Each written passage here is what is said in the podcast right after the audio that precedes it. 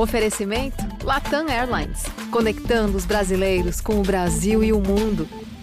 Mas que eu tive, né, uma, essa experiência que eu tive é, voando no avião com o instrutor, em algum momento eu cheguei até a pensar, será que ele tá fazendo igual criança jogando videogame, que o meu tá desligado e ele tá só, tipo, se divertindo com a minha reação? Porque eu mexi o manche pro lado e demorou até que eu, até eu ver ele fazer um movimento e aí eu já fiz outro e aí quando eu ver demorou mais ainda para sair o outro eu fiquei, gente, tem uma inércia? Estranhou que o meu podcast não começou com a minha voz? Calma que o piloto não sumiu. Pelo contrário, eu estou mais habilitado do que nunca. Apertem os cintos para a segunda temporada com um novo copiloto a cada episódio. E assim como acontece nos flydecks a 10 mil pés de altitude, a tripulação deste podcast vai conversar sobre carreiras, tecnologia, viagens, músicas, ah, e claro, aviões. Afinal de contas, compartilhar informações também é medida de segurança. E aí, já sabe quem está na cabine de comando comigo hoje?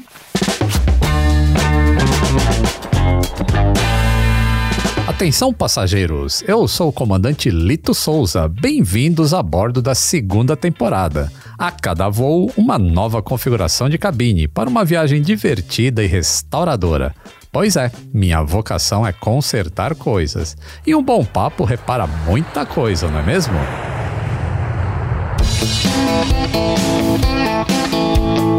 Atenção passageiros. Ideias em modo avião.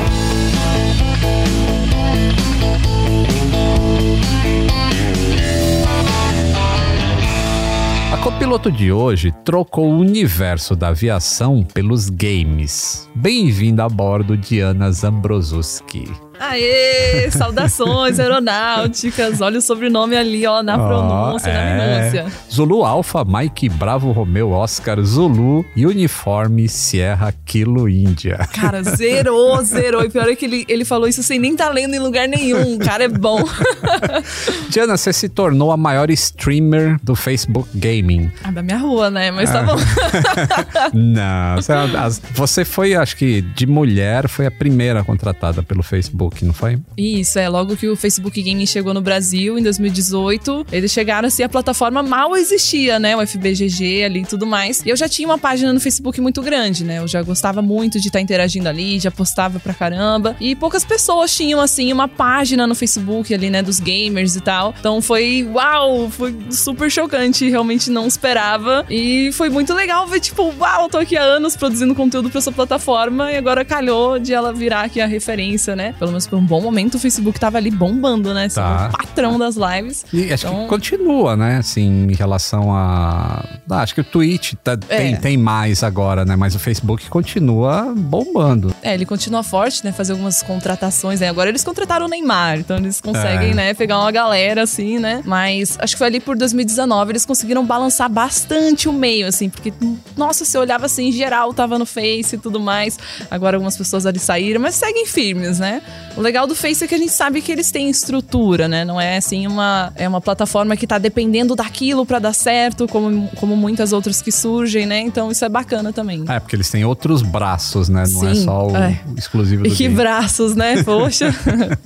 e, mas antes da gente entrar nos games, vamos falar um pouco de aviação. Nossa, sim. É, você fez curso de comissária de bordo, foi isso? Isso, fiz todo o curso de comissária de bordo. Então todo final de semana eu fazia o curso só aos sábados, né? Então eu ia lá para Porto Porto Alegre, que eu morava em Osório. Ah. Eu era uma horinha ali de viagem, acordava às 5 da manhã pra ir e tal. Botava uniforme de aeromoça, porque é assim que a gente faz que o curso. É, que é pro curso do é, uniformizado. Com o lencinho, unha feita, maquiagem, cabelo amarrado, os livrinhos na mão, ia lá com o meu saltinho de comissária pra ir pro curso. e no início, logo já foi muito chocante, assim. Quando eu me vi naquele curso, eu fiquei, gente, o que, que eu tô fazendo aqui? Porque era muito diferente para mim. Mas eu acabei indo parar ali porque eu realmente não sabia o que, que eu ia fazer de fato, assim assim, de carreira da minha vida. Quantos anos você tinha? Uh, tinha acabado de fazer 18. Uhum.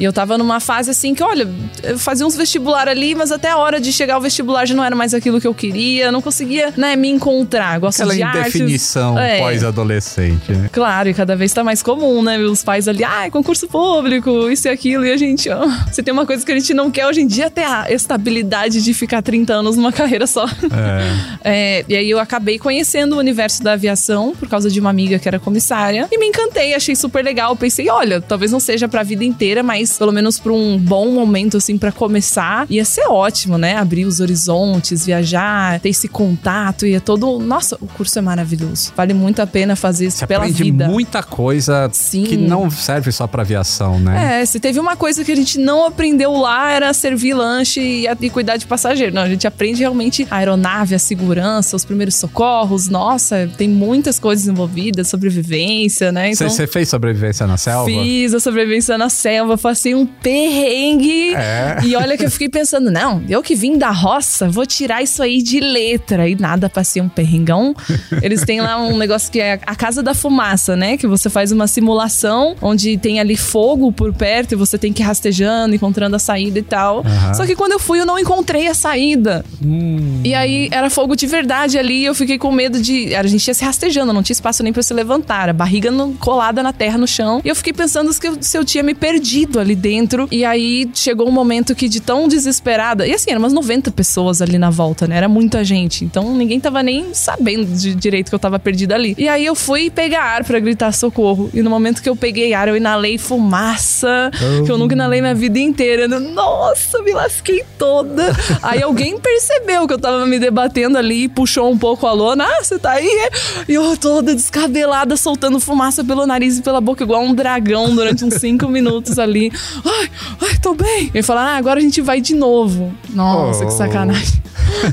então foi um perrengão, mas, Mas deu tudo certo. Chegou a comer algum lava, minhoca, alguma coisa assim? Não. Não, a gente mesmo que teve que matar a galinha ali pra fazer um sopão, mas Ah. a jogada deles é meio que nos fazer passar fome o dia inteiro pra, né, tá desesperado por aquela sopa no fim da noite, né? Então foi essa E tour. quem matou a galinha? Eu segurei a lanterna do celular pra fazerem isso. Então eu... Teve ali, felizmente, alguém se voluntariou a fazer esse serviço, né? Porque se deixasse pra apontar alguém, ia ficar todo mundo se escondendo, assim, né? Ah. Muito bom. E você já se imaginou no comando de algum avião? Nossa, então eu não me imaginava, até que chegou o momento que eu terminei o curso de comissária e fiz a prova da ANAC e tudo, fui super bem. Nossa, eu gostava Tirou de. a, tirou a É, CCT? fiz. Aham, e fiz aqueles. é, todos os exames médicos, o laudinho lá, tudo aquilo, toda essa função. Mas só uma coisa que eu ia comentar aqui também é que na minha primeira aula lá do curso de comissária, chegou um, um cara ali que era meio que um diretor ali, sabe? Olhou pra mim e falou: Você não faz perfil de comissária? Ué. Nossa, no primeiro Baseado dia. Ah, eu tinha o cabelo vermelho pra caramba ali, usando um vestido todo preto ali, toda de tênis, enquanto tava todo mundo ali no social do meu lado, era, né, um, um, Aham. um bichinho diferente ali no meio daquela galera, né? Você já tinha esse style, então, de gamer sem ser game. É, Gamer. total, sim, sempre fui um pouco diferentona ali, né? Não, não sabia nem andar de salto ali, igual todo mundo, né? Então, Aham. é, teve esse momento chocante, mas depois fui, né? Como eu gosto de estudar, né? Gostava de, do, do assunto, né? Das matérias. Então, depois dava no couro lá do- no- nos estudos, foi super legal. Então, da prova da ANAC, eu lembro que de 60 questões, se não me engano, que acertei tipo 58. Então, foi Ó. super legal. Parabéns. E, e aí, logo que eu terminei, então, tudo do negócio de comissário, e só faltava começar a entregar currículo, eu recebi uma promoção nas minhas lives. Porque eu já fazia live, mas sem pretensão nenhuma de aquilo dar em alguma coisa. Era assim, ah, é Ah, divertido. não, não era ainda o contrato com o Facebook, É, era... o Facebook Game nem existia, nem pensava em existir. Era, o pessoal fazia live na Você Twitch. fazia streaming na Twitch? Ah, Isso, tá. é. Comecei lá, meados ali de 2014, E 2015, qual que era sabe? o... Era de game já? Isso, isso, jogava LOL. Nossa, eu joguei. É, jogo desde criancinha, mas em 2011 conheci o LOL e foi isso que me trouxe a ser uma figura pública, né? Que eu comecei a, a querer me vestir igual uma personagem do jogo, e aí criei uma página no Facebook. Então, quando eu abri minha primeira live, já até tinha uma galerinha já pra acompanhar, né? Aham. Só que isso não tinha pretensão de carreira, né? Isso era uma diversão, um hobby. Calhava de de vez em quando receber uma doação, alguma coisa assim. E aí zerava a vida, né? Falava, nossa, eu ganhei tanto hoje, tava jogando, que legal. Mas só isso. E aí, quando eu terminei o curso de comissária, surgiu uma nova plataforma, que hoje não existe mais, chamada Zubo.tv. E contratou uma galera, né, que fazia live, fazendo um contrato, assim, você faz tantas horas e você recebe tanto, fixo, é, e em dólar. E naquela época o dólar tinha acabado de Oh. estourar pra, tipo, 4,20. Então, nossa! Eu fiquei assim, uau, rica! A rica da família ali, aos 17, de- 18 já, né? E aí eu fiquei assim, bom, já tô tirando ali o que talvez o primeiro contratinho ali de comissária daria, então. Mas eu gosto mais de fazer live, obviamente, né? Onde eu me Aham. encontro e agora o que, que eu faço. Ainda não dava pra ter uma pretensão de carreira com isso. Então decidi, bom, já que eu vou ganhar mais dinheiro, vou investir pra fazer o curso de piloto. E aí já emendei na mesma escola, comecei a fazer o curso de piloto. Olha só. Uhum. E aí fez, até quando chegou a voar, fez horas práticas de voo? Não, fiz todo o meu curso de piloto privado, teórico. Aham. é, e passei na escola, né? Que tem uma boa de uma provinha ali Tem, no final e tal. A banca também. É, Era, inclusive líder da minha turma ali, né? Representante da turma ali, como já tava ambientada bem com a escola. Era engraçado que só tinha eu e mais uma menina numa turma de tipo 30, cara. Aham. Era bem É, continua assim. mais ou menos nessa proporção até hoje. É, pois é, mulherada precisa entrar mais na tecnologia, né? Que vamos fazer aqui Ah. essa reparação cultural aqui, ó. Vamos entrar na tecnologia. É, e aí, terminei esse curso e tava na hora de ir pra Aeroclube. Então, comecei a ir visitar vários aeroclubes, fazer as propostas, Isso lá em valores. Osório ainda. Porto Alegre. Já eu, era Porto Alegre. eu sempre morei em Osório, nunca cheguei a morar em Porto Alegre, mas direto tava lá, né? Porque Osório é tipo, é uma. É como a grande São Paulo aqui. Não tipo, sei se chega a isso, assim. É considerado o litoral do Rio Grande do Sul ali. É uma cidadezinha E fica a que pequena, distância de Porto Alegre? uns 100 quilômetros. Ah, tá. Então tem uma estradona ali, você chega lá em uma hora. E todo mundo que vai pra praia passa por Osório. Então a galera conhece bastante Osório por isso, que é caminho. Mas tem uns Ah. 40 mil habitantes lá, assim, é uma cidade bem Pequenininha, pequenininha. né? É, até tem um aeroclube lá, inclusive é muito reconhecido por planadores, porque Osório tem muito vento. Então eu pensava em um dia voar um planadorzinho em Osório, assim, e ficava pensando nisso, né? É, mas enfim, aí cheguei a conhecer vários aeroclubes, cheguei a fazer um voozinho que, sabe, pra conhecer, tipo, o aeroclube querendo, né, conquistar Ah. os alunos ali e tal. O e eu me sentei- aceitação, É. de- E aí eu sentei no banquinho da frente junto com o instrutor. E lá em cima ele chegou a me deixar colocar a mão no baixo. Muito emocionada. É, mas é muito bom, não é? É É, foi uma experiência maravilhosa, foi muito legal. Você achou alguma matéria específica difícil? O que, que você mais achou difícil no curso de piloto privado? Ah, os cálculos. Tudo quanto era de área que tinha cálculo. É, É. navegação. Nossa, eu sou a pessoa mais perdida do mundo. Se me dropar com uma pinça em algum lugar da cidade, eu já não sei mais onde eu tô. É, sou da geração do GPS, né? Ah. GPS o tempo todo ali, senão não, não sei onde eu tô. É, então, nessa parte, eu acho que ia ter sido bem engraçado se eu continuasse com essa carreira. É, porque pra navegação visual tem que fazer tudo com mapinha É. e caneta e relógio. E pegar referência, E de, tempo, né? é. Pois é, eu sou péssima nisso, então que bom que estou nos games hoje.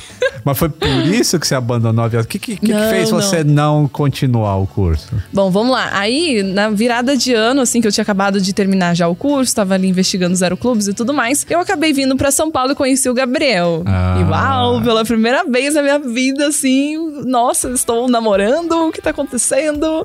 É, e aí eu já fiquei dividida aí. Tipo, e agora? Vai ser São Paulo? Vai ser Porto Alegre? Vai ser live ou vai ser aeroclube? Ele morava que aqui e você morava Isso, lá. É. Ah. E aí eu vinha bastante, porque aqui tem os eventos e tudo mais, né? Eu já vinha, é, já fazia uns jobs por aqui também. E aí eu fiquei super indecisa e fiquei enrolando com a aviação, então. Fiquei assim, ah, já tinha até pago a ANAC pra fazer, mas tava segurando. é, e aí, nessa dúvida, eu continuava fazendo minhas lives e estudando aviação. Até que em uma das idas ao Rio Grande do Sul pra ver minha família, o meu pai que virou pra trás, assim, ali no carro, e falou: Olha, por que tu não dá um tempo nesse negócio de aviação aí, já que tu já tem aí um diferencial na internet e tal, e vendo o que dá? E aí eu fiquei, nossa, será que eu posso fazer isso? Assim, porque. Com o incentivo do pai, aí. É, pois é, porque assim, a gente. Eu acho que eu carregava muito nas costas a expectativa de já ter falado pra todo mundo da minha vida que eu tava estudando pra ser pilota. E as pessoas brilham os olhos e falam: Nossa, é incrível! Então você fica assim: Nossa, como é que eu vou dizer pra todo mundo agora que eu, que eu parei e tô fazendo live Inter- jogando? Tá vivendo internet, né? Aham, pra ficar jogando jogo que ninguém nem entendia, né? Sentar pra explicar minha profissão, tem que ficar é, um, um papo de conversa ali de uma hora, né? É, e aí, então rolou isso, e aí pela primeira vez, então, eu pensei, tá bom, não sei, né, do que, que vai ser daqui pra frente, mas vou tentar, vou ficar me dedicando 100% pela primeira vez na, na vida de internet pra ver no que dá. E aí o Gabriel também, né, deu todo o apoio, ele já achava super legal, ele já tinha até ouvido falar de mim, né, já tinha me conhecido pela rede antes de me conhecer pessoalmente, né? Então... E ele já fazia o que ele faz? Não. Não? Ele era completamente anônimo, Instagram fechado, nada público. Olha só. É, pois é, transformamos ele no youtuber. Mas ele já, já tratava de segurança Isso. de dados, né? Isso, ele já tava Tá. na lista de honra da Microsoft, totalmente já tinha várias paradas, nos, Ah. que ele é o hacker ético, né? Trabalha com segurança e tal. Inclusive, foi super importante, assim, isso, que no início eu não tinha entendido direito o que ele fazia, porque é muito complexo também. Até que um dia que ele tava querendo me convencer a vir pra São Paulo e ficar com ele, levar meu computador e tudo pra fazer minhas lives da casa dele, eu até olhei pra ele e falei assim: ai, não sei, porque lá o meu pai me ajuda com essas coisas de computador e configurar o programa da live e tal. E aí ele, ah, não, você não tá dizendo isso pra mim, né? E aí sim que ele me deu uma carteirada ali de tudo que ele era capaz de fazer. Eu, ah, tá bom, então eu vou trazer meu PC. Pra quem não sabe, a Diana Zambrosowski ela é casada com o Gabriel Pato, que é um dos maiores conhecedores aí de. Vamos falar um termo antigo, informática. Mas o cara, ele é um hacker ético. Ele busca vulnerabilidades em páginas, em tudo mais. E como você tá ouvindo a Globoplay, ele chegou até fazer uma análise se era segura a votação do BBB ou não. É um vídeo muito legal que tem no canal dele. Então é este Gabriel com quem a Diana se casou. É muito legal. Nossa, o trabalho dele é fantástico. Ele já virou referência, né, no assunto, ainda mais que ele tem uma, uma oratória, né, um jeito de se comunicar fantástico. Então eu olhei pra ele e falei, mano, você tem que criar um canal no YouTube. É. Na época nem eu tinha, eu tinha nas outras redes, mas o canal também não tinha. Então a gente criou juntos um canal e foi crescendo. Eu lembro que a gente abriu um vinho pra comemorar quando ele bateu os primeiros dois mil inscritos, né, que era mais, ele vinha lá no meu grupo, junto com a minha galerinha, né, a gente apresentava ele e tudo mais. Então a primeira audiênciazinha dele foi ali, mas logo, logo o primeiro vídeo do canal dele já estourou, já foi, nossa, uma explosão de inscrito e quando veio já tava batendo 100k, foi muito rápido, assim. Que legal. E eu fiquei impressionado. Quando eu conheci vocês pessoalmente, os dois ao mesmo tempo, o Gabriel falou: Pô, cara, eu sou teu fã e eu, eu criei o meu canal porque eu me influenciei da Sim. maneira que você faz os vídeos. Eu falei: Ah, que legal. É, que acho que quando ele vier aqui, que com certeza ele tem que vir, né? Ele fala muito sobre isso, assim, que, poxa, como que ele vai conseguir falar de algo que é tão técnico pras pessoas? Ele quer que todo mundo possa entender. Então, você é uma grande inspiração nesse assunto, né? De alguém que pega um assunto técnico e esmiuça ali, faz um jeito gostoso de assistir, né? Leve. Então, isso é muito legal. Muito legal. Os vídeos dele são muito bons. O, o teu pai também é gamer? Ele é, nossa, desde sempre. Ele jogava Battlefield 2, depois Battlefield 4, nossa. Então eu cresci vendo ele jogando ali. Podia faltar o que fosse em casa, mas a gente tinha ali um computador pra poder jogar e tudo mais. Então é, sempre tive essa referência, né? Então a gente brigava muito Mas- pelo computador, a família inteira lá em casa. Mas ele não, não streamava, não. né? Não, não. Até que. E ele tem até uma história, né? De. A gente morava bem no interiorzão, né? Na, na zona rural lá de Osório. E a internet, imagina, né? Uma piada, né? Lá no, no início dos anos 2000, numa zona dessas, nossa, a internet era uma tristeza. Aham. E aí ele construiu um- uma torre com andaimes e colocou uma antena poderosíssima lá em cima, que conseguiu pegar sinal da cidade, construiu uma máquina, uma caixinha pra guardar um computador lá em cima e traçou os cabos de rede, o cabo de energia 100, é, 100 metros até a minha casa lá. Caramba! E conseguiu botar a internet pra Olha gente. o trabalho pra ter Aham. internet em casa. Sim, nossa, a dedicação pra conseguir ter internet e tecnologia foi a mil. Que legal, cara. É, E aí a tua, inf- a tua infância foi na fazenda. isso. Tinha cavalo, vaca, galinha, Você brincava com- toda. É, me dividia entre essa vida de. E à noite fazia GTA. É, ficava jogando GTA Vice City, The Sims e brigando com as irmãs pela horinha no computador, né? A gente sempre gostou Qu- quantas muito. irmãs? Eu tenho duas irmãs e mais uma por parte de pai. Tudo mulher. Tudo mulher, não. Aham. E aí a, a minha irmã do meio, né, que é um ano mais velha que eu, também tá junto nesse meio agora, que ela sempre também gostou de jogar. A gente tem um ano de idade só de diferença, né? Então a gente sempre foi muito próximas. Então, super legal também. É, mas aí, engatando com isso, e ele ter sido o cara que, né, me apoiou ali na, na hora decisiva de o que fazer, né? Uau, foi um plot twist super legal, né? Mas E, e- e o fato de você conhecer a aviação, assim, né? Você conhece tanto pro curso de comissário quanto o curso de piloto privado, tem conhecimentos gerais de aviação, noções básicas ali de superfície de voo e tudo mais.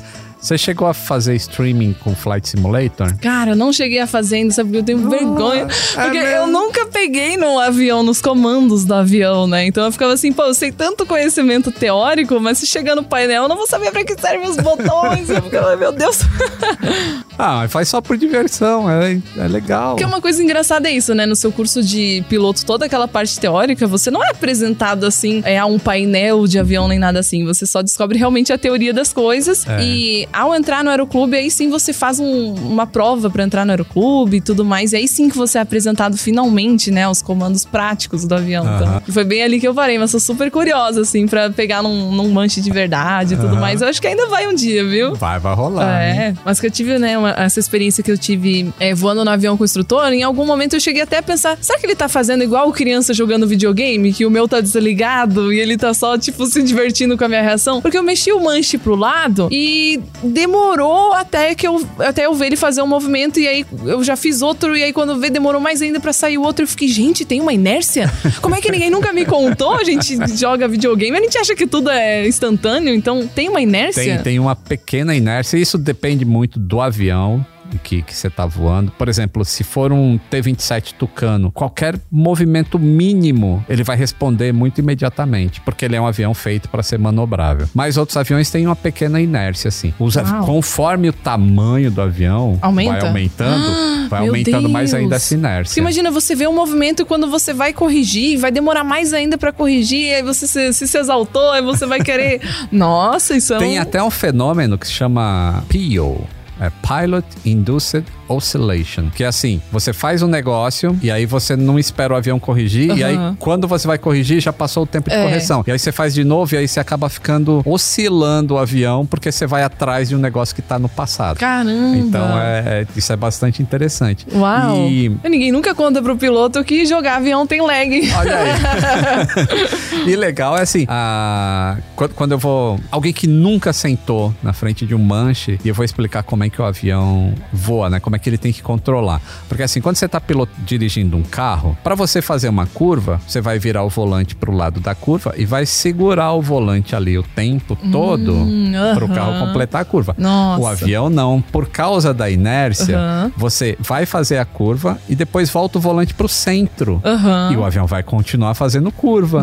Pra você desfazer a curva, aí você tem que virar o volante con- pro lado Nossa. contrário e aí o avião volta e equilibra, entendeu? Que interessante. Então isso é um negócio que as pessoas demoram pra aprender assim, porque ela quer pilotar um avião como se fosse um volante de um carro, A e não é. Não tem essa intuição de que calma, né? São, é o ar que circula ali que faz toda a diferença, então é devagarinho mesmo. É. Uma, tem que esperar a reação acontecer. Caramba, o que não deve ter de piloto passando perrengue nos primeiros voos com isso? Deve ser. Tem. Nossa, e não é tem mais jeito. pega, né? Todo mundo vai sofrer perrengue, porque é uma Uau. coisa que você nunca fez na vida e vai aprender do zero. E no carro é, né? Você passa os perrengues ali, mas tá no chão, né? Aham, sim, Por isso claro. que no- os primeiros voos são sempre o instrutor que decola, que só deixa você pegar lá em cima com altitude Uau. suficiente. Sabe uma, uma situação que eu passei aqui bem rapidinho? É, quando eu fui tirar minha carteira de motorista, a primeira vez que eu fui tentar fazer a prova, eu tava tão nervosa, mas tão nervosa que eu olhava o meu joelho sacudindo. Sabe quando você tá com a perna tremendo assim? E eu tentava com a minha mão pegar minha coxa e fazer aquilo parar. E não parava. meu Deus, eu não conseguia dirigir com a minha coxa tremendo daquele jeito. Reprovou? Eu reprovei na minha primeira, acabei encostando ali na baliza, né, no, caninho. E aí na segunda eu trabalhei todo o meu psicológico. Meu pai falou: só se preocupe em respirar, porque a pessoa nervosa não respira. e aí quando vê, faltou o oxigênio e você tá todo lascado sem nem conseguir respirar direito. E aí, com isso em mente, todo aquele, hum, a maracujá. e aí sim que eu consegui passar nessa prova. Então eu fiquei pensando: imagina o primeiro voo solo.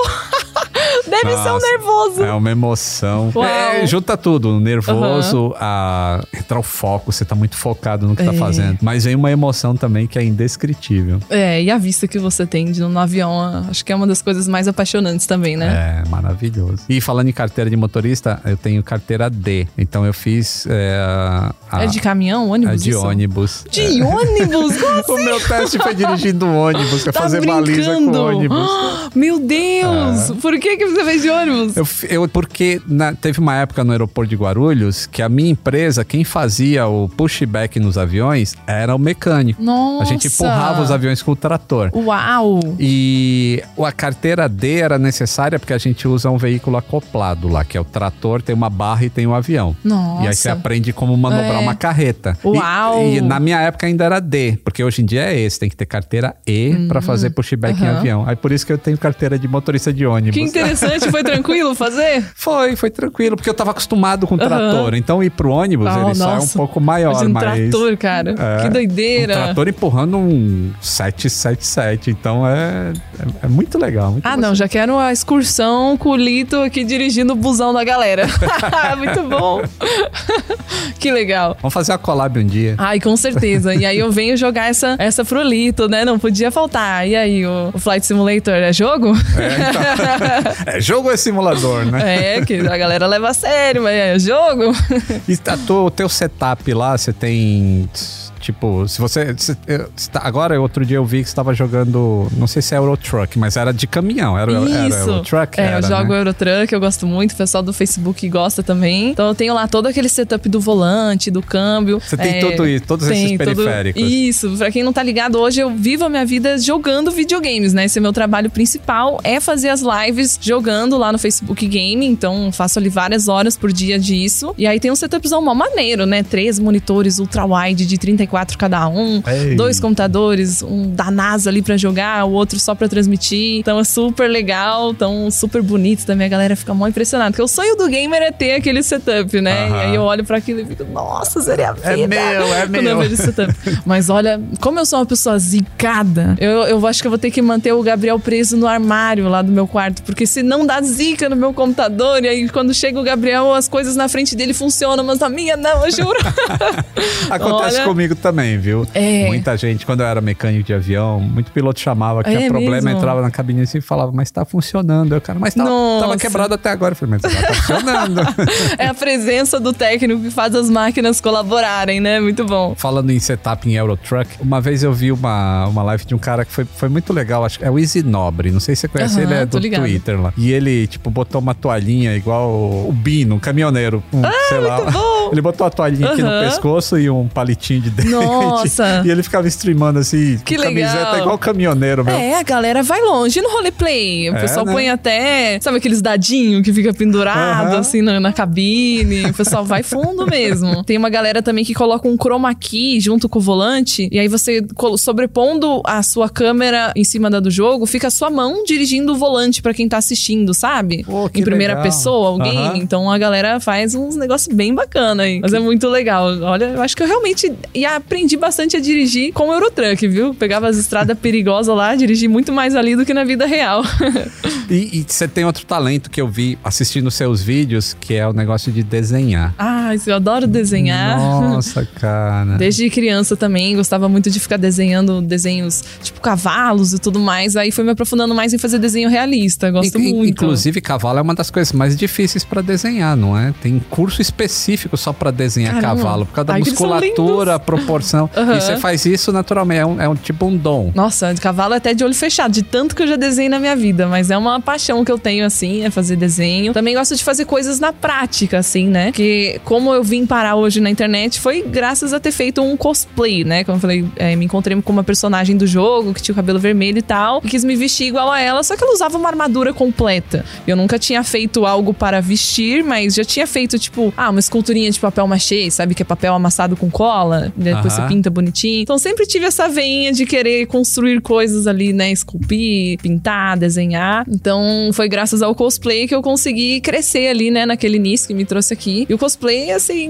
modéstia à parte, ficou muito legal. Assim, claro que começou numa versão bem simples, mas ao longo do tempo fui aprimorando até ficar bem legalzão, assim. Você então... que faz todas as partes e tudo da, da, da roupa inteira. É, tem, nossa, é com EVA, sabe? Aquela espuma que se Sei, usa em festa sei. de criança e tal. Quando a gente coloca ele no fogão, assim, ele fica mais firminho, Você a gente molda molda. ele. É, e depois passa camada de cola, pinta, um trabalhão, assim, que dá. Mas, nossa, muito satisfatório, Que muito maneiro. legal. E, e o desenho que eu vi que você tava fazendo era. Você tava numa live, e durante a live você foi Uhum. Ah, desenhando. sim. E, cara, ficou muito legal aqui. Ah, valeu. Mas, mas você fez algum curso ou esse, o lápis, de técnica que eu falo? Porque tem lápis, tem carvão, tem, sei lá, aquarela. Eu tem gosto de fazer com caneta também, a famosa caneta Bic, ali, esferográfica, eu gosto bastante de fazer com ela também. Então, mas você aprendeu isso Ah, sozinha? na prática mesmo, assim, por gostar de fazer, a gente fica lá horas e horas fazendo, querendo fazer um melhor do que o outro, até que uma hora vem, assim. Eu acredito que não seja, assim, uma mão mágica, ah, nasci sabendo desenhar, não, mas por gostar de desenhar e ficar exercitando bastante, a gente aprende, né? Então, fica a dica aí pra quem acha que, né, que queria se aventurar com desenho, não é impossível, é só praticar bastante, mas claro que cursos podem ajudar, né? Que eu morando lá em Osório naquela época, eu cheguei até a fazer, tipo, um mês de um, de um cursinho de desenho que tinha lá em Osório, mas é, eu já, né, me destacava ali como criança naquela época, assim, né? Inclusive, eu ganhei alguns concursinhos que a minha mãe trabalhava na caixa, e aí volta e meia tinha alguns concursos de desenho com os filhos dos funcionários, e nossa, eu e a minha irmã já ganhamos vários ali, então a gente fazia Ela festa. também desenha. Também desenho, hoje ela tatua também. É, inclusive, o primeiro notebook que eu tive, né, que eu tinha um, como é que se chama? Um Celeron, aquele Aham. processador desgraçado no meu computador, não Lerdo rodava meu LOL, demais, é. era complicado. E aí, eu, com uma premiação desses concursos de desenho, eu consegui comprar um notebookzinho, que daí sim eu comecei a jogar LOL, me divertindo e tal. Foi, né, o jogo que me trouxe até aqui hoje. Então, o desenho sempre teve ele atrelado, mas eu tenho mais planos futuros aí pra conseguir incluir o desenho nos meus conteúdos. E, e o legal é que desenho, assim.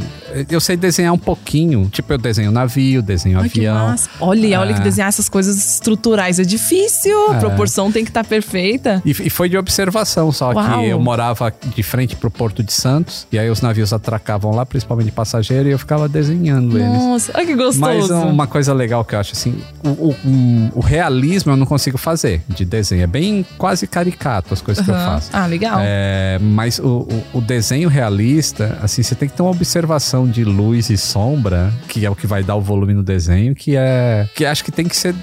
Você aprende isso, mas quando você começa a desenhar do nada, assim, e já faz desse jeito, é, é um dom, só pode ser um dom. Ah, mas eu, eu sou o tipo de desenhista que me considera uma impressora, assim. Eu gosto de pegar uma referência e fazer igual. Então agora você observa um porto, um, um avião, alguma coisa assim. Nossa, pra mim não funciona. Eu gosto de estar vendo a referência e fazer. Mas existem vários tipos e estilos de desenho. Acho que todos são lindos e né, tem seus pontos altos e baixos em todos, né? Que imagina você poder na hora entregar um resultado e fazer um desenho. Também é um sentimento que eu que quero fazer um desenho que demora 30 horas não tenho, né? Todo desenho vai ser aquele super processo. E, e você fazia entrevistas também, ou apresentação. Eu, eu lembro que teve alguma coisa que você foi entrevistar ator Isso. da, da série. É. Qual série que era? Não era da série, era de um filme da Isso, DC, não é? é, entrevistei a Margot Robbie, que é a Arlequina, e também entrevistei a Gal Gadot, que é a Mulher Maravilha, né? Nossa, Gal Gadot é a mulher mais linda do mundo, É, cara. nossa, eu fiquei com as pernas bambas naquela entrevista, viu? Ainda mais que ela gosta, assim, de dar uma brincada, assim, com as mulheres e tal, e ela Aham. ficava me olhando, dando um sorriso, eu ficava, meu Deus, eu me desmontava. nossa, mas essas oportunidades, assim, parece que é um surto, assim, meu Deus, como isso surgiu, impressionada. E, e a Margot, você fez um desenho dela, Isso, né? E é. entregou. Isso eu vi que também achei muito legal. É, eu a, soube a reação poucos dela, dias. né? É, a reação dela foi muito legal. Eu soube poucos dias antes da entrevista que isso tinha possibilidade de rolar. E corri fazer o desenho e deu certo. E, nossa, ela adorou o desenho, que eu fiquei super. Uau, né? Não, não esperava, assim, porque eles são tão acostumados a receber incríveis, mas ela Aham. tratou com muito carinho, foi muito especial. E como é que você chegou nesse negócio de entrevistar? Foi por causa do gaming? Como é que sabiam que você falava inglês? Olha, ninguém. Vou te dizer que ninguém nunca nem me perguntou. Se eu chegasse lá e fizesse um vexame, ia ter ficado por minha conta. Não teve nenhum teste do The Books on the Table, nada. Nada disso?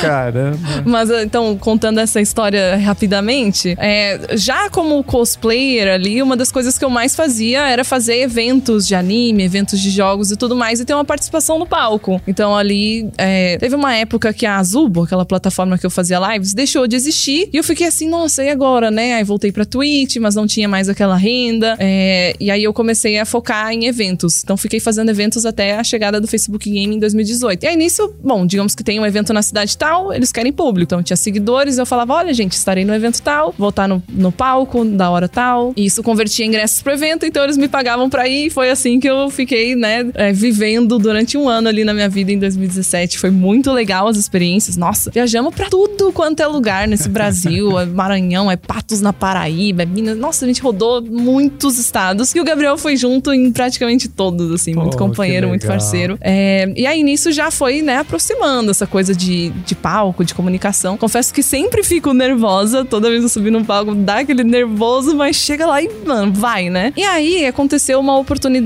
primeiro com a Riot, que é a empresa do LoL, esse jogo que eu citei, né, que eu jogo desde 2011, que foi da personagem e tudo mais. É, eu tinha ido fazer uma reunião na Omelete, que eu, né, me aproximei ali do pessoal é, que eu tinha ido num evento deles e tal. Aham. E era uma reunião sobre outros assuntos e aí ele só jogou assim: ah, você joga LOL, né? É, reserva do dia. Você fala inglês? Eu falei, ah, me viro. Só isso. Foi- Esse foi o precursor de tudo.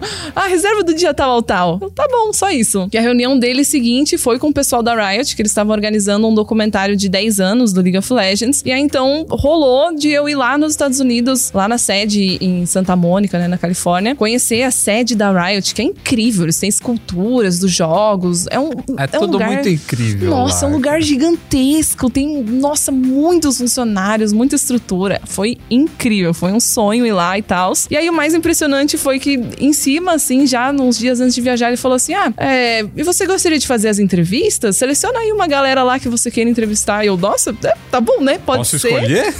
É, aí eu tá, selecionei alguns nomes ali, depois ele voltou e falou: Ó, tamo aqui já com a lista então das pessoas que você vai entrevistar. Aí eu fui ver, cara, o CEO da Riot, os fundadores do jogo, né? Os criadores, nossa, toda a galera assim, diretores e tal. Fiquei, gente, eu não sei se eu tô pronta pra isso, sabe? Meu inglês é improvisado, meu Deus, o que eu tô fazendo? Mas eles ainda assim preferiram que eu entrevistasse e eu topei, entrevistei. Então foi um super desafio. Acho que eu nunca falei tanto inglês na minha vida, senão nessa entrevista. Mas foi ótimo, assim, porque eles estão acostumados a lidar com jornalistas, mas tiveram a experiência de ter uma fã ali falando com eles. E aí eu acho que foi essa oportunidade que depois gerou, né, esse convite também pra entrevistar a Margot Robbie e a Gal Gadot. Eu acho que foi ali esse gancho. Foi lá na- nessa época. É, foi o Você Se Viram com o inglês? Ah, viram! Incrível. E você tava falando desse negócio de criar os, as, as roupas do cosplay usando o EVA. EBA ou EVA? EVA, EVA, no moldando no, no fogão, isso. E, e tem uma pergunta que eu sempre faço pra todo mundo aqui no podcast, que eu imagino já até qualquer resposta, então, mas vou fazer. Você tem talento pra consertar coisas? Olha, Não teu pai, porque teu pai eu vi que fez uma antena de Wi-Fi lá.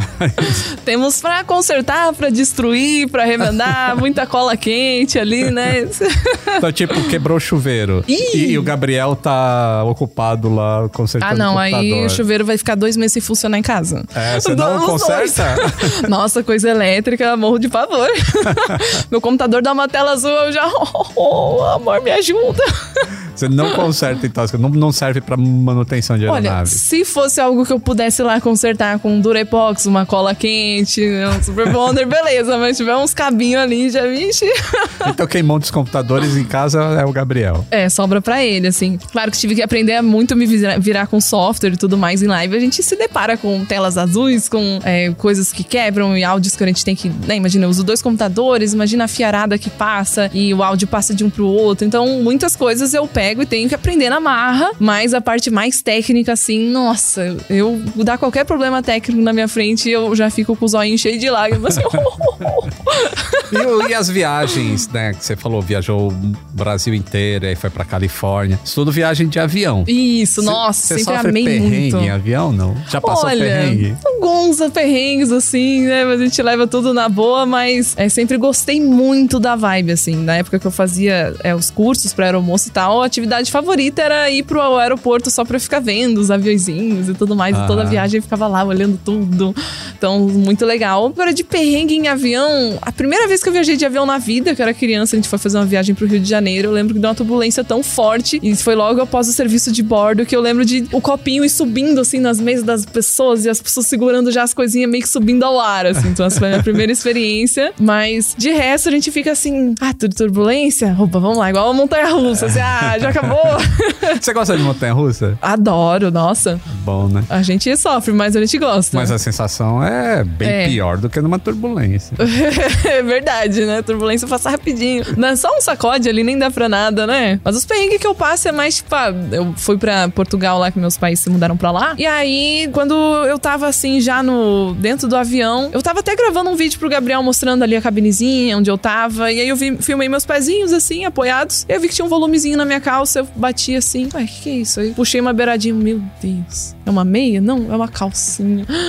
Meu Deus, a calcinha ficou embolotada na perna da calça, acredita? Aí as pessoas ficam pensando, ué, como assim? Você não tava com a calcinha? Não, a calcinha de ontem. Sabe quando você vai tomar banho e, e tira Aham. tudo rápido, assim? E aí usei a mesma calça que eu tinha usado no dia anterior e tinha ficado uma a calcinha presa ali no, no pé da calça. Só que eu fico pensando, cara, imagina se essa calcinha tivesse ficado caindo, arrastada pelo meu pé ali no aeroporto queriam ou no pensar? avião. Imagina a aeromoça me dando ali, tipo, moça, você deixou cair isso daqui? então, esse tipo de perrengue eu tô sempre passando, assim, impressionante, né? Mas de turbulência, assim, foi só essa vez mesmo, assim. Legal. Opa, temos uma chamada do Boletim do Tempo. Papatango Alfa Eco Mike, pronto para copiar as informações da aviação comercial nas próximas semanas? Pronto para cópia Alfa Eco Mike. Desde a última terça-feira, a Aeroflot suspendeu todos os seus voos internacionais. Em comunicado oficial, a companhia russa alegou que circunstâncias adicionais impedem a realização de voos. Apenas rotas domésticas e para Belarus vão se manter em operação. Assim que o The New York Times publicou uma matéria a respeito, o site da companhia russa ficou fora do ar. A mesma restrição se aplica à low cost Pobeda, braço da Aeroflot, e afeta outras companhias como a Aurora e a Rocia. Antes da decisão da companhia, sanções ocidentais já estavam afetando seu funcionamento, como o fechamento de espaço aéreo da União Europeia para aviões russos, corte ao sistema de vendas de passagens, bloqueio das rotas mais rentáveis, além da interrupção de envio de peças de reposição ou serviços de manutenção. Para piorar a situação, quase 75% da frota da Aeroflot é proveniente de contratos de leasing, sendo que metade das empresas que alugam avião para a companhia são europeias. A Rosaviatsia, agência que regulamenta o setor aéreo russo, recomendou às aéreas nacionais a fretar aviões de fora da Rússia para driblar as sanções impostas. Mas o cerco está se fechando cada vez mais para as empresas do país, de diversos setores. Para se ter um panorama, inúmeros bancos russos foram expulsos do SWIFT, que é o sistema mundial de comunicação interbancária. Sem isso, esses bancos não conseguem enviar ou receber remessas internacionais. Enquanto o Ocidente define a linha tênue entre repreender a Rússia e se autossancionar, Vladimir Putin se encontrou com comissárias de bordo e pilotos mulheres da Aeroflot. Na ocasião, o presidente russo definiu a movimentação do seu exército na Ucrânia de uma operação especial e não uma invasão. O encontro aconteceu nos arredores de Moscou, num centro de treinamento da companhia aérea. No passeio, Putin visitou simuladores de voo e fez pose no assento do piloto. A visita do presidente à companhia pode ter sido para levantar os ânimos depois de tantos entraves internacionais. Além disso, o governo russo está preparando um decreto para estatizar toda a aviação comercial do país. Seria uma medida para conter os prejuízos das empresas desde o início das sanções. Uma das propostas do Ministério dos Transportes da Rússia é suspender as inspeções programadas e não programadas propostas pela ICAO. A Aeroflot é um dos orgulhos do governo russo. A companhia russa já foi a maior aérea do mundo. Foi fundada em 1932 após um processo de fusão de empresas, entre elas uma companhia aérea ucraniana. A Aeroflot foi criada para unir toda a aviação civil da União Soviética e desenvolver uma indústria aeronáutica local que criou modelos como o Antonov, o Tupolev e o Ilyushin.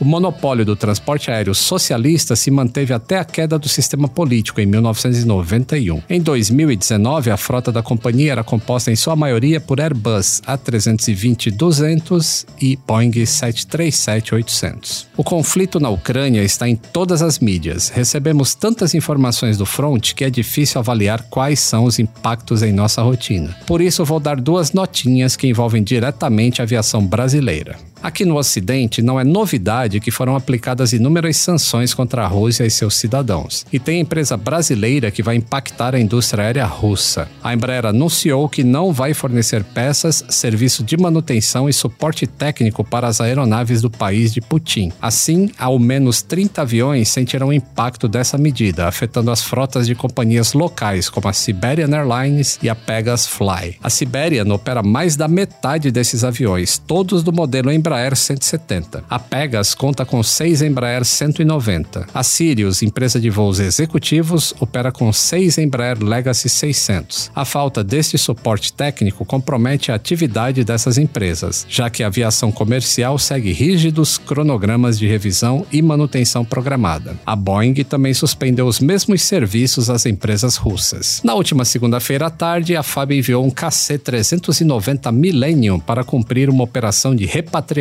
na Ucrânia. No voo de ida com destino a Varsóvia, capital da Polônia, a Força Aérea Brasileira enviou 11 toneladas e meia de alimentos, purificadores de água e medicamentos doados. A carga de ajuda humanitária também contou com kits voltaicos com painel solar para abastecer equipamentos de energia de forma autônoma. O Ministério das Relações Exteriores organizou o embarque de repatriados na Polônia, que devem chegar ao Brasil ainda hoje, 10 de março. O KC-390 é fabricado pela Embraer e tem peso máximo de decolagem de 81 toneladas e atinge até 995 km por hora. O trajeto de ida foi Brasília, Recife, Cabo Verde, Portugal e Polônia. Em consideração aos passageiros que escolheram esse episódio porque são gamers, vou terminar este bloco de notícias falando sobre o Flight Simulator. Chegou a versão do Flight Simulator 2020 para o Xbox One. A novidade foi divulgada no Twitter oficial da Microsoft, que dizia: céu azul à frente e você está liberado para decolar via Xbox Cloud Gaming. A resolução máxima na plataforma é de 1080p e 30 frames por segundo, e você pode simular voos sem instalar nada em seu disco rígido. Essa versão do Flight Simulator também roda em smartphones e tablets. No modo multiplayer, você pode compartilhar o mesmo espaço aéreo com outros usuários. Vamos voltar ao clima ameno na cabine de comando?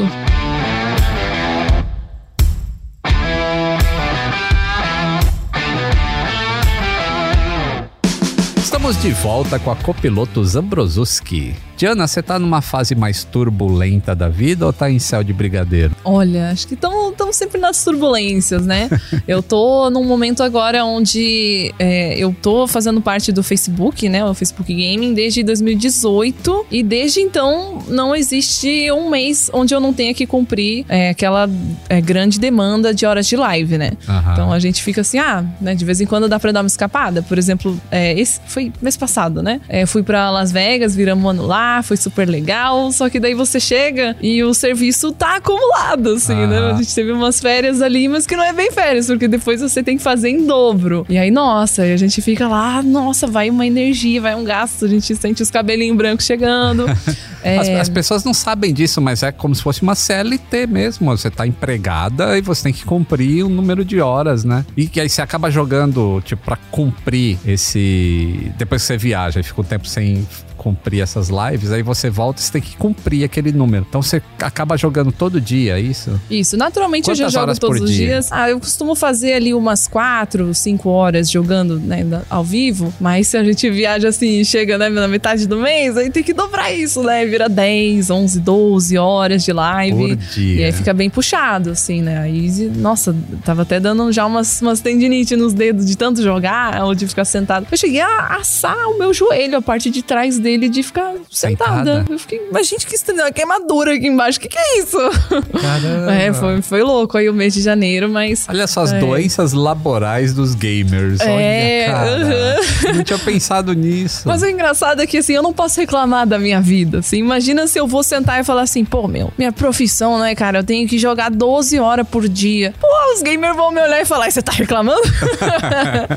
então é muito legal, né? Viver isso, fazer parte da plataforma e tá vivendo essa vida louca de internet e também produzo muito conteúdo pro Instagram, né? Instagram, TikTok, YouTube ali, tô encaminhando ali que, né, pô, haja tempo pra conseguir tanta É, coisa, né? é. Mas a meta é ter o canal ativo também. É, e aí no, no Instagram também faço muitas publicidades, né? Então, grande parte ali, né, do, da- das fontes dessa vida, e além do Facebook, também é essas publicidades que eu faço pro Insta. Interessante que você falou em publicidade. Você tem muita dificuldade, ou as marcas têm, muitas, têm muita dificuldade em trabalhar com, うん。Com os gamers. Porque, a- a- deixa eu te falar o que as pessoas eh, criam estereótipo. Aham, nossa, imagina da aviação, quanta história não deve ter pra contar. É, então. E assim, tipo, ah, o gamer, ele é um relaxado, ele não vai cumprir o prazo, ele não vai, não sei o que lá. E, tipo, você é uma profissional disso. Você tem dificuldade pra trabalhar com as marcas ou não? Olha, eu sinto que até uns anos atrás, assim, tinha muito dessa coisa de tipo, ah, mas o gamer vai fazer propaganda pro quê? De mouse e de teclado. Não, o gamer é uma figura, né? Hoje em dia somos influenciadores, né? A maior parte aí dos streamers, da galera que vive isso também é um influenciador. Então, a galera também é, consome e quer saber o que a gente é, se alimenta, o que a gente usa, o que a gente. Tudo, né? O que a que gente veste. vestem. É, então tudo faz parte. Então, a- partir do momento que as marcas entendem que estar mais próxima do público gamer é muito vantajoso, porque toda a galera joga, né? Todos os jovens, né? Nossa, quem hoje em dia não joga, né? Pelo menos ali um jogo de celular, alguma coisa. O jogo é maravilhoso, né? Então, É. as marcas que conseguem se aprofundar no meio gamer conseguem sair na frente, né? Então, é, hoje em dia a gente vê que as marcas cada vez mais percebem isso. Marcas que não são de tecnologia, né? Marcas de vestuário, de perfumaria, de, de comida, de qualquer coisa, assim. As marcas estão entrando bem. E o que a gente costuma, assim, tem que fazer bastante é fazer uma, uma apresentação, é pegar pela mão, assim, e falar: olha, o que a gente pode fazer e como funciona, como funciona promover um produto em uma live, que eu acho que é a coisa que eles mais ficam assim. tipo, eles tão- Na verdade, você tem que educar a É, marca, né? Porque ela quer aparecer, mas. E, ela- e- não sabem como. E é. muitas vezes elas são, e principalmente o pessoal de agência, eles são muito acostumados com um negócio Televisão. antigo, É. televisão, exatamente. Aí quando vem pro mundo online, que é vivo, que tem pessoas ali que todo dia te assistem e conversam com você, elas que é uma linguagem perdidas. diferente. É uma linguagem que eles diferente. estão é. acostumados, né? E aí tem todo esse trabalho de educação, né, do influenciador para o que a pessoa, para o que vai ser bom para a marca e não o que a Sim. marca quer exatamente. É, e a gente fica na batalha aí de convencer a marca que vai ser bom pra todo mundo se eu puder apresentar o produto da marca na minha linguagem, do meu jeito, com aquele toquezinho de humor. Então a gente vive no limite do que a gente pode fazer de divertido, de orgânico, né? A, meta é estar sempre conseguindo fazer um conteúdo que a pessoa não pense que é um banner chato, uma propaganda, af. Não, é um conteúdo legal, gostoso de assistir e que a gente vai inserir aquele produto no meio. Então essa é a meta, só que muitas vezes é difícil de conseguir atingir, né, essa satisfação. Às vezes a, às vezes a marca quer muito que você só segure um produto, entregue um sorriso e dê um texto que eles falaram, sabe?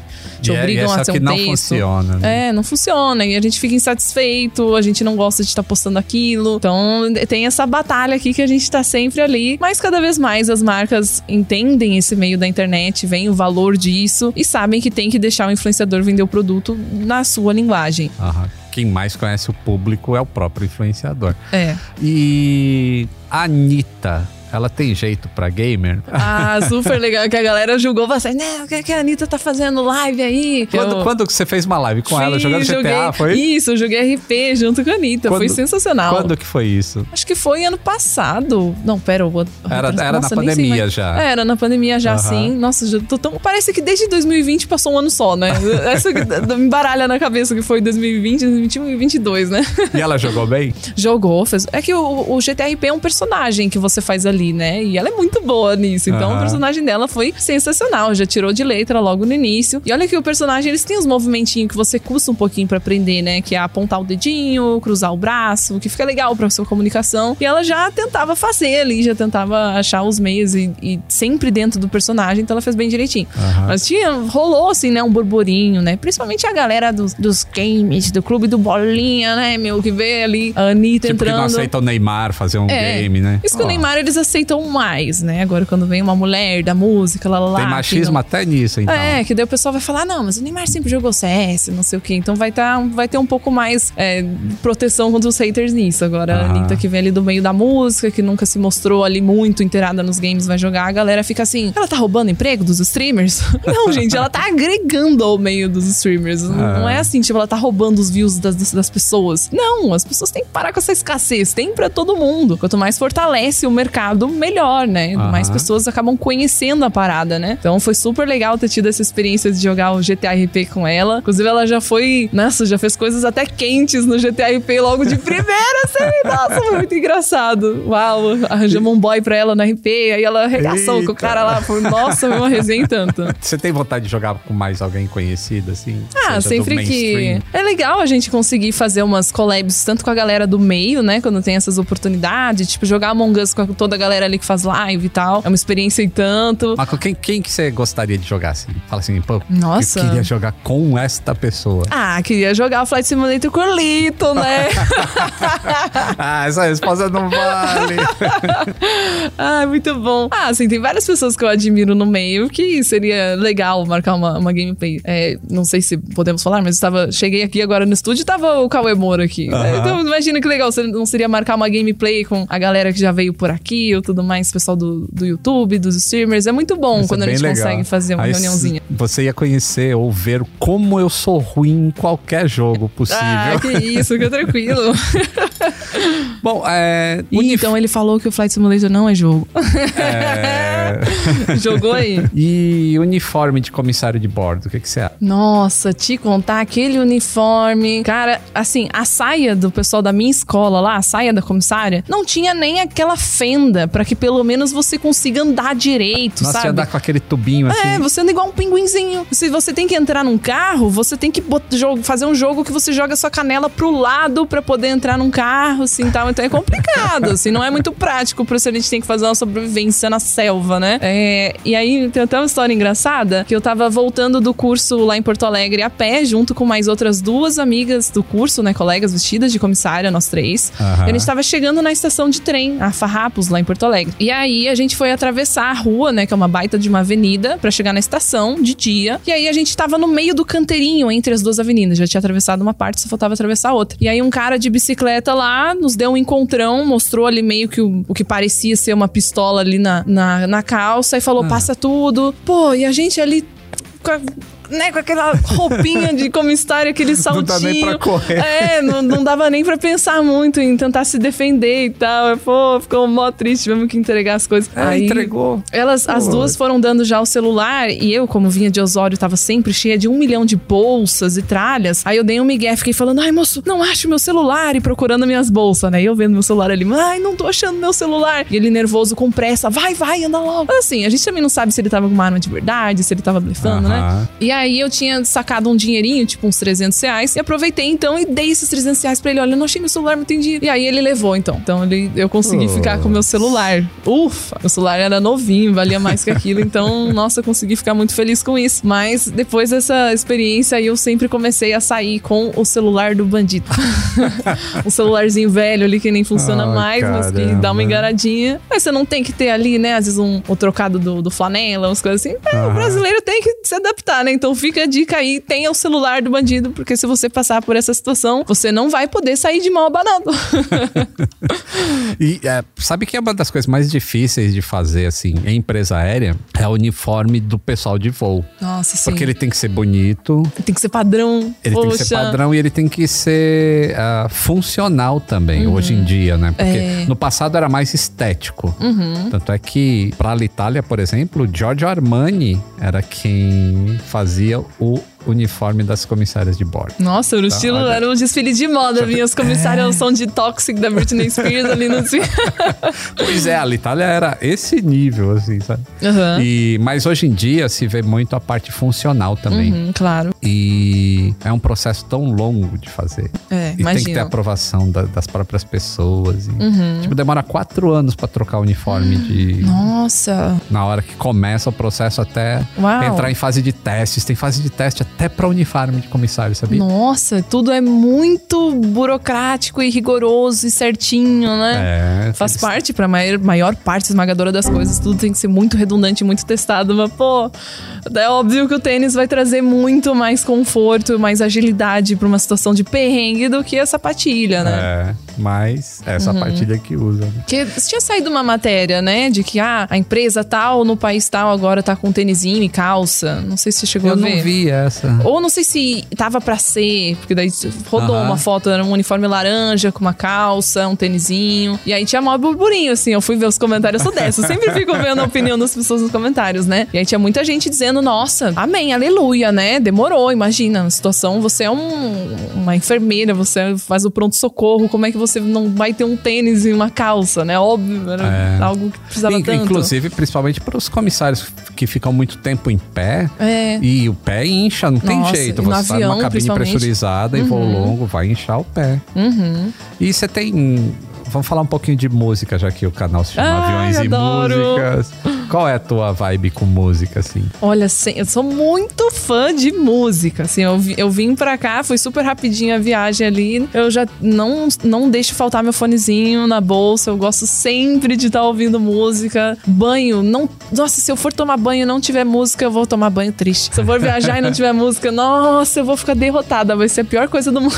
Qual que é o estilo? O que, que você escuta? O que, que Olha- não falta na sua playlist? Hoje tem de tudo, mas quando eu era criança, assim, por mais que eu andasse a cavalo e fosse da roça, eu gostava já dos rocks ondas, até umas coisas ali meio que beirando os emocore, mas na época eu dizia assim, não, gosto de rock, sou, sou punk.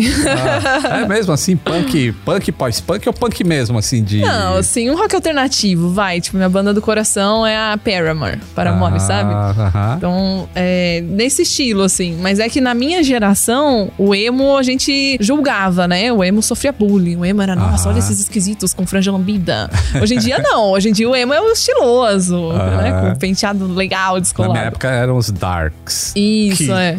Eram os pré-emos. Sim, é. Então eu era dessa vibe, assim, tava sempre Aham. vestindo preto. Já tive até, inclusive, aquelas é, as pulseirinhas com spikes, até coleirinha de spike eu já tive, meu Deus.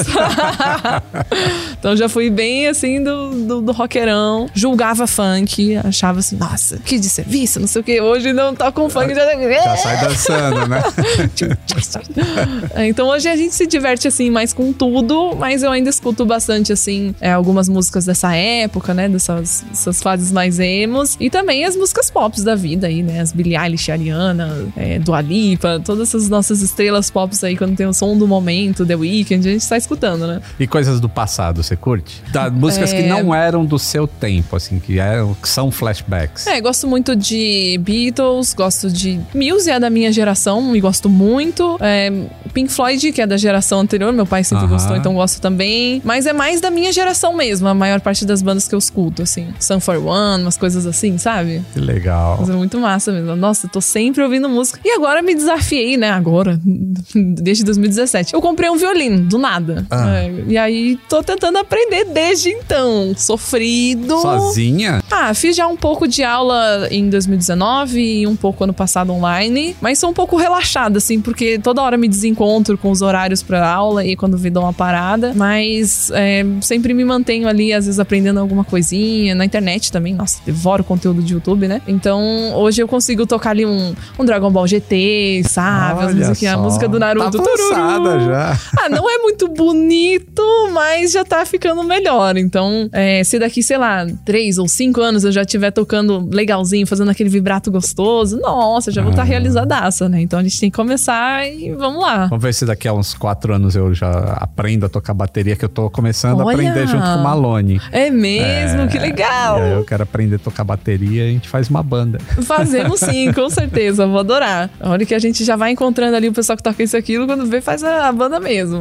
Que massa. É, mas Pode- eu- pode falar. Mas é uma tristeza, viu? O violino, por enquanto, é o castigo dos vizinhos, do marido.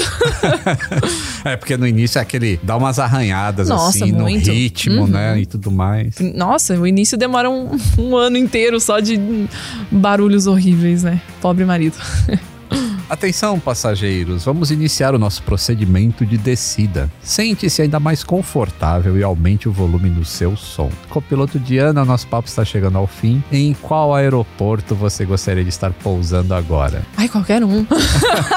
qualquer um lugar que desse pra tirar uma que saísse de São ali. Paulo. É, qualquer lugarzinho pra ficar um pouco ali num, numa paz, assim. Nossa, já ia adorar. Mas deixa eu pensar. Pode ser o de Campinas agora, porque eu tô indo me mudar pra lá. Então É. já pode ser aqui do ladinho em Campinas, mas já tá bem feliz. E em qual modelo de avião você gostaria de estar no comando? Nossa, no comando? Não, É. pera aí.